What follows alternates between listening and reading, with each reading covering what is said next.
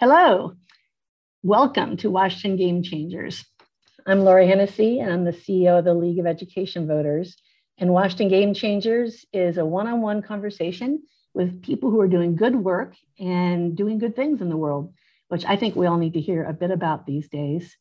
And we're about to talk to, talk to someone who's done a lot of good in the world. Leah Griffin joins me today. And usually I do an introduction for my guest, but today I think I'm going to let Leah talk because she's been doing a lot of talking very effectively for a long time. Welcome, Leah. Thank you so much for having me, Lauri. Uh, my name is Leah Griffin, and during the day, I'm a school librarian. And during my spare time, I do a lot of work around sexual assault systems reform advocacy. I was sexually assaulted in 2014, and what I encountered was a system that was ill equipped to serve the needs of survivors of sexual assault. I ran into problems at the hospital getting a sexual assault kit, problems with the police in not investigating my case, problems with the prosecutors, victim blaming. And the whole system was so traumatizing uh, that I felt that I had to do everything that I could to make it better. So I started working in 2015 with Representative Tina Orwall to pass House Bill 1068 which created the Sexual Assault Forensic Examination Best Practices Task Force, for which I on which I've been serving for the last five years, uh, and mandated that all rape kits are tested uh, by police. And uh, I also, at the same time, have been working with Senator Patty Murray on the Survivors Access to Supportive Care Act, which is a bill that will increase the number of sexual assault nurse examiners and support them nationwide. Uh, when I was assaulted, I went to an emergency room to get a forensic examination. And they shrugged their shoulders at the ER and said, We don't do rape kits here. Uh, I thought that's what you were supposed to do go to the hospital and, and have a kit done. And it turned out that the problem wasn't just the one hospital I went to, but the International Association of Forensic Nurses estimate that only one in five hospitals in the United States have 24 hour access to a sexual assault nurse examiner, which means that survivors are, are being turned away without access to justice. It also means that survivors are being turned away without access to health care, uh, like contraceptive, pregnancy prevention, uh, STI prevention. So it's imperative that we increase this workforce so that when a survivor goes to the hospital, they can receive the, the care that they need. Uh, so I've been working with Senator Murray, uh, also the Sexual Assault Forensic Examination Task Force in Washington over the past five years. Uh, we've passed nine bills that have done everything from testing every rape kit in the state, the 11,000 untested kits, and that'll be completed this year, which is really exciting. We shortened the average time it took to test a rape kit from 14 months average uh, down to six weeks, and we're almost meeting that goal. We passed the first in the nation tracking system for kits so that survivors can log in and see how where they are in the process. We also passed trauma informed training for police officers to prevent victim blaming and trauma in those situations. And we're working on hospital protocols to make sure that hospitals know how to respond correctly. So we've done a ton of work and there's still a lot more to do. Wow. What have you learned in this journey in terms of advocacy? Everyone talks about advocacy and getting into advocacy, and you're someone who you really inspired me because you actually took it on. You you jumped in. So what would you tell people some of the things that you've learned? I think the biggest thing that I've learned in doing this work is that you know, a lot of times on the whole political spectrum, there's this idea that government is this this other entity, and a lot of times people feel like the government is this this corrupt entity that is you know not doing their jobs or out to to hurt people or uh, just just something other. And what i've really learned is that our government is is people. They're our neighbors. They are individuals in our community that have decided to sacrifice their time and sometimes their well-being in order to coalition build and consensus build and make change and make tough decisions and do their very best for people that they care about. So a lot of times when I when I hear people talk about about governments as as this this cold, unflinching other, I really encourage people to you know, call your elected representatives. Uh, there have been so many people that I've reached out to who just wanted to listen, who wanted to hear my story, who heard my story, and then wrote legislation to, to solve those problems. Uh, I think about some of the women that I've worked with.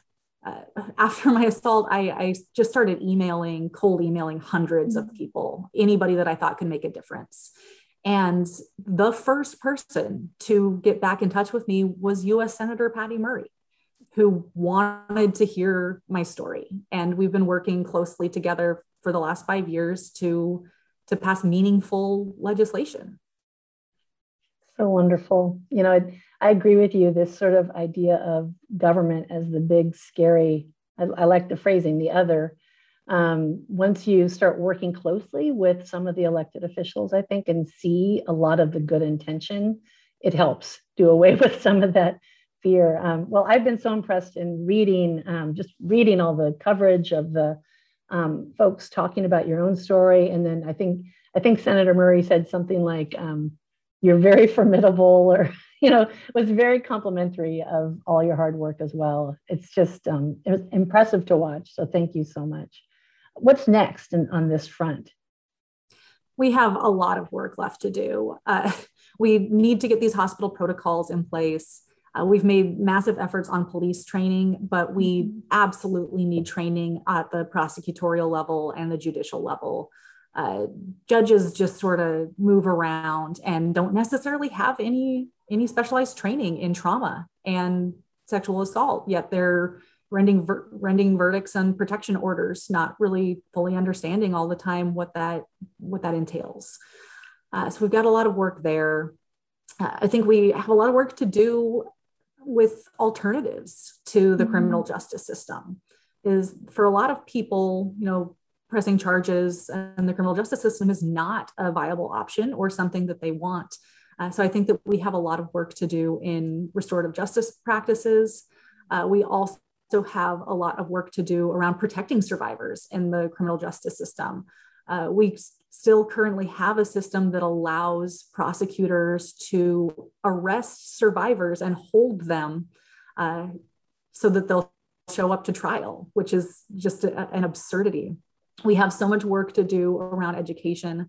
Uh, we just passed the the the sexual health education bill and then protected it through the referendum process. And this is great because kids are going to learn about consent for an early age. But building a culture of consent is really what we need to do and that's going to mm-hmm. take more time more education more support more funding uh, so we need to make sure that that students at a very young age are learning about bodily autonomy about mm-hmm. them, their their own power their own rights to make decisions about their body and themselves. Mm-hmm. And that's work that we have to do as a culture, as a society, and as an education system. I always um, tell my friends that you have these um, moments as a parent where, apart from the usual metrics that people talk about, SAT, grades, my kid got into so and so school, there are these moments where you feel unexpected, um, huge surges of pride and my youngest is in a fraternity in college. And he let me know that his fraternity was doing a These Hands Don't Hurt um, campaign. And man, I just, I felt so um, reassured about young men um, mm-hmm. starting to actively engage around this conversation. So it's not just young women, it's young men saying, I'm, I'm part of the solution too. And that's wonderful to hear. We absolutely need all yeah. of that we can get. Tell me more about um, the education side of things. You were talking about what happened recently and recap for us if you can in terms of what we did through both the original legislation and then what we had to do as voters. Yeah, there's a lot of work. The original legislation was prime sponsored by Senator Claire Wilson, who was absolutely incredible, and it's uh, it the, the big thing around sexual assault reform is that it mandated consent education mm-hmm. for students. So teaching students how to say no, that they are allowed to say no, uh, and making sure that that that students know that in order to, to have sexual activity, it has to be an enthusiastic, affirmative consent. Mm-hmm. Um, and so we passed that. Unfortunately, there was a lot of misinformation about that piece of legislation. And it ended up getting enough signatures to go on the ballot last year as a referendum. So essentially trying to repeal our incredible sex ed law. Uh, fortunately, a lot of people did a lot of work, including you and uh, a lot of people in the state. And we managed to save that legislation pretty conclusively. Uh, mm-hmm. Washington believes in sex ed. Washington knows that sex ed is going to prevent teen pregnancies, that it's going to prevent sexual assault. Uh, these are, it's going to prevent childhood sexual abuse, which is so important in providing space for uh, children to have a, a, person to reach out to for help if they need it in our elementary schools. So uh, we were able to save that and it's going to go into effect uh, statewide, which is incredible. Uh, but I always think that there's there's more that we can do to create a culture of consent, and so we're going to continue to push uh, to to make sure that students have as much access to consent education as possible. You mentioned Claire Wilson, um, a friend of mine too, just formidable. Talking about formidable, just wonderful energy. She's just done so much in Olympia. And it kind of brings to mind this issue. Um, you and I met because we were both on the board of the National Women's Political Caucus, Washington State chapter. And that's where I first started hearing about some of your work. And the caucus is all about electing um, officials who are women. And it just watching Claire and watching, you know, Tana Senn, and there's other members that come to mind. Tell me more about your view about getting women elected and why is that important when we look at these issues? Oh my goodness, we need as many women in office as we can possibly get. And I think I have a pretty good story to, to explain why. so, in doing this work, all of the people in the legislature that I work closely with are women uh, on both sides of the aisle. So in Washington State, Representative Tina Orwall and mm-hmm. Representative Mosbrucker from Goldendale uh, have both been you know, bipartisan champions to make sure that survivors' voices are heard and that our cases are taken seriously and that we're treated with dignity and respect. Uh, they care deeply about the issue. It's personal. Uh, on the Senate side, Senator Dhingra and Ann Rivers both care deeply about this issue. And it's something that, you know, has been a problem since the beginning of time. And the system was so broken. And it is wild that here in 2021, we're just still at the beginning of developing a system that isn't centered around protecting perpetrators, that is victim centered and survivor centered.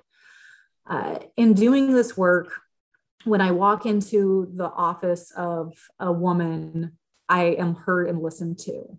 And that is not always the case when I I speak with with some uh, male representatives and staff. And there's one story that I have that I think is especially poignant is I went to Washington, D.C. in 2017 to advocate for the Survivors Access to Supportive Care Act because, like I said, there aren't enough sexual assault nurse examiners, they aren't supported, it's a high burnout field. And I want to prevent survivors from being turned away from hospitals. It's a very uncontroversial concept. Mm-hmm. Uh, I think if you ask anybody, you know, should there be access to sexual assault nurse examiners at hospitals, they would say yes.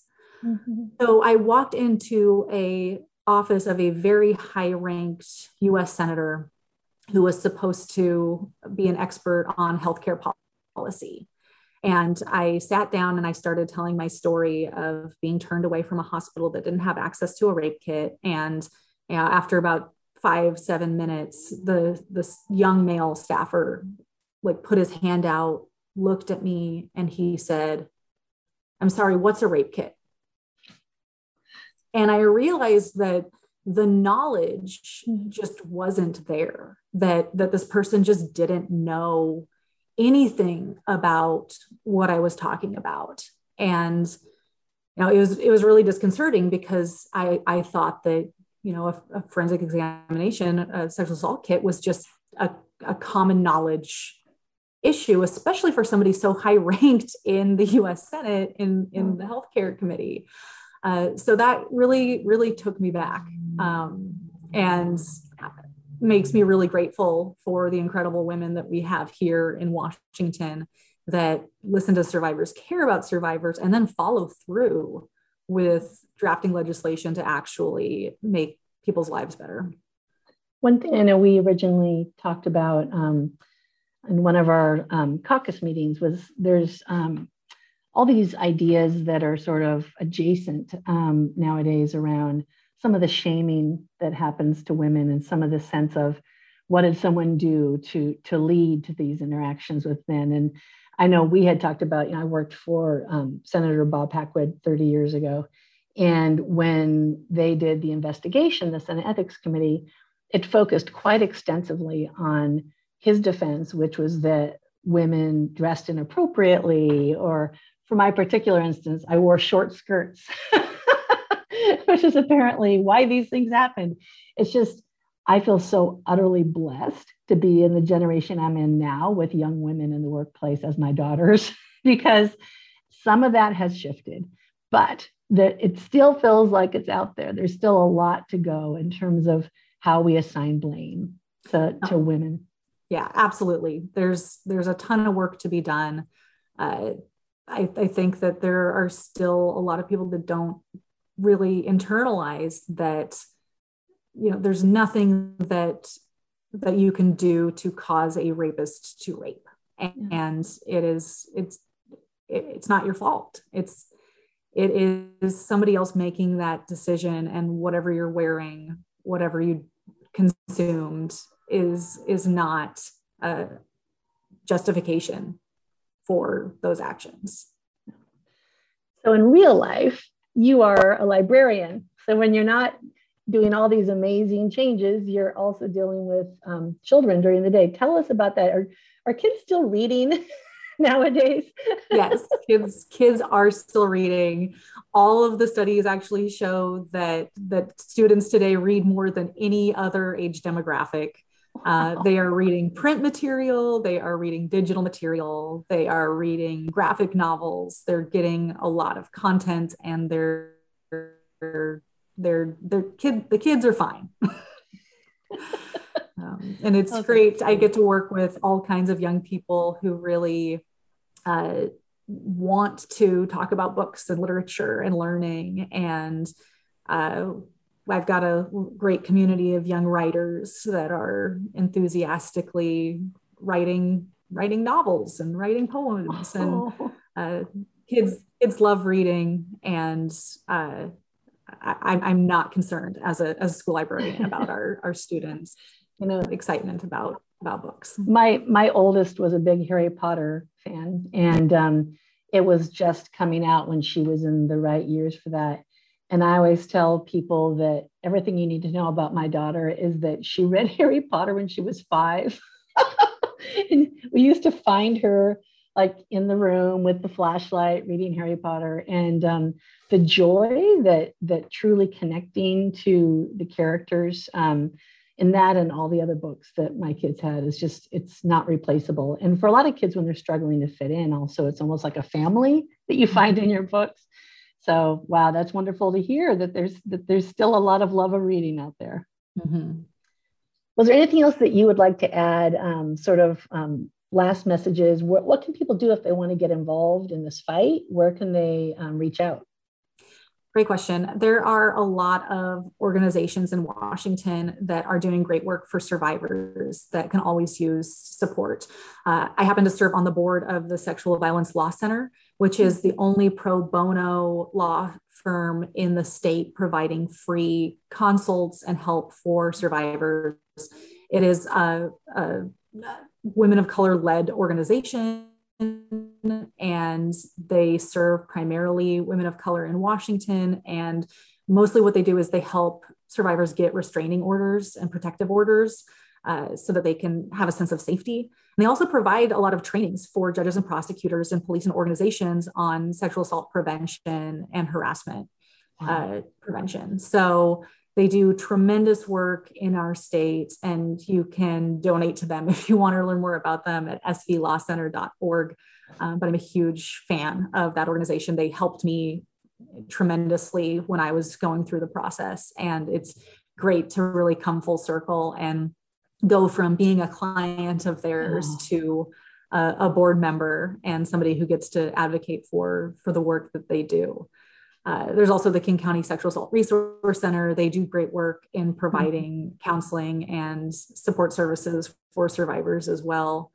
Uh, so That's looking great. into those organizations is great. And you know, when you see the the bills that we're working on every year from the Sexual Assault Forensic Examination Task Force, you know, calling your rep and yeah. your senator or sending an email, these things really make a difference. And I think people generally underestimate the amount of power that they have to influence policy.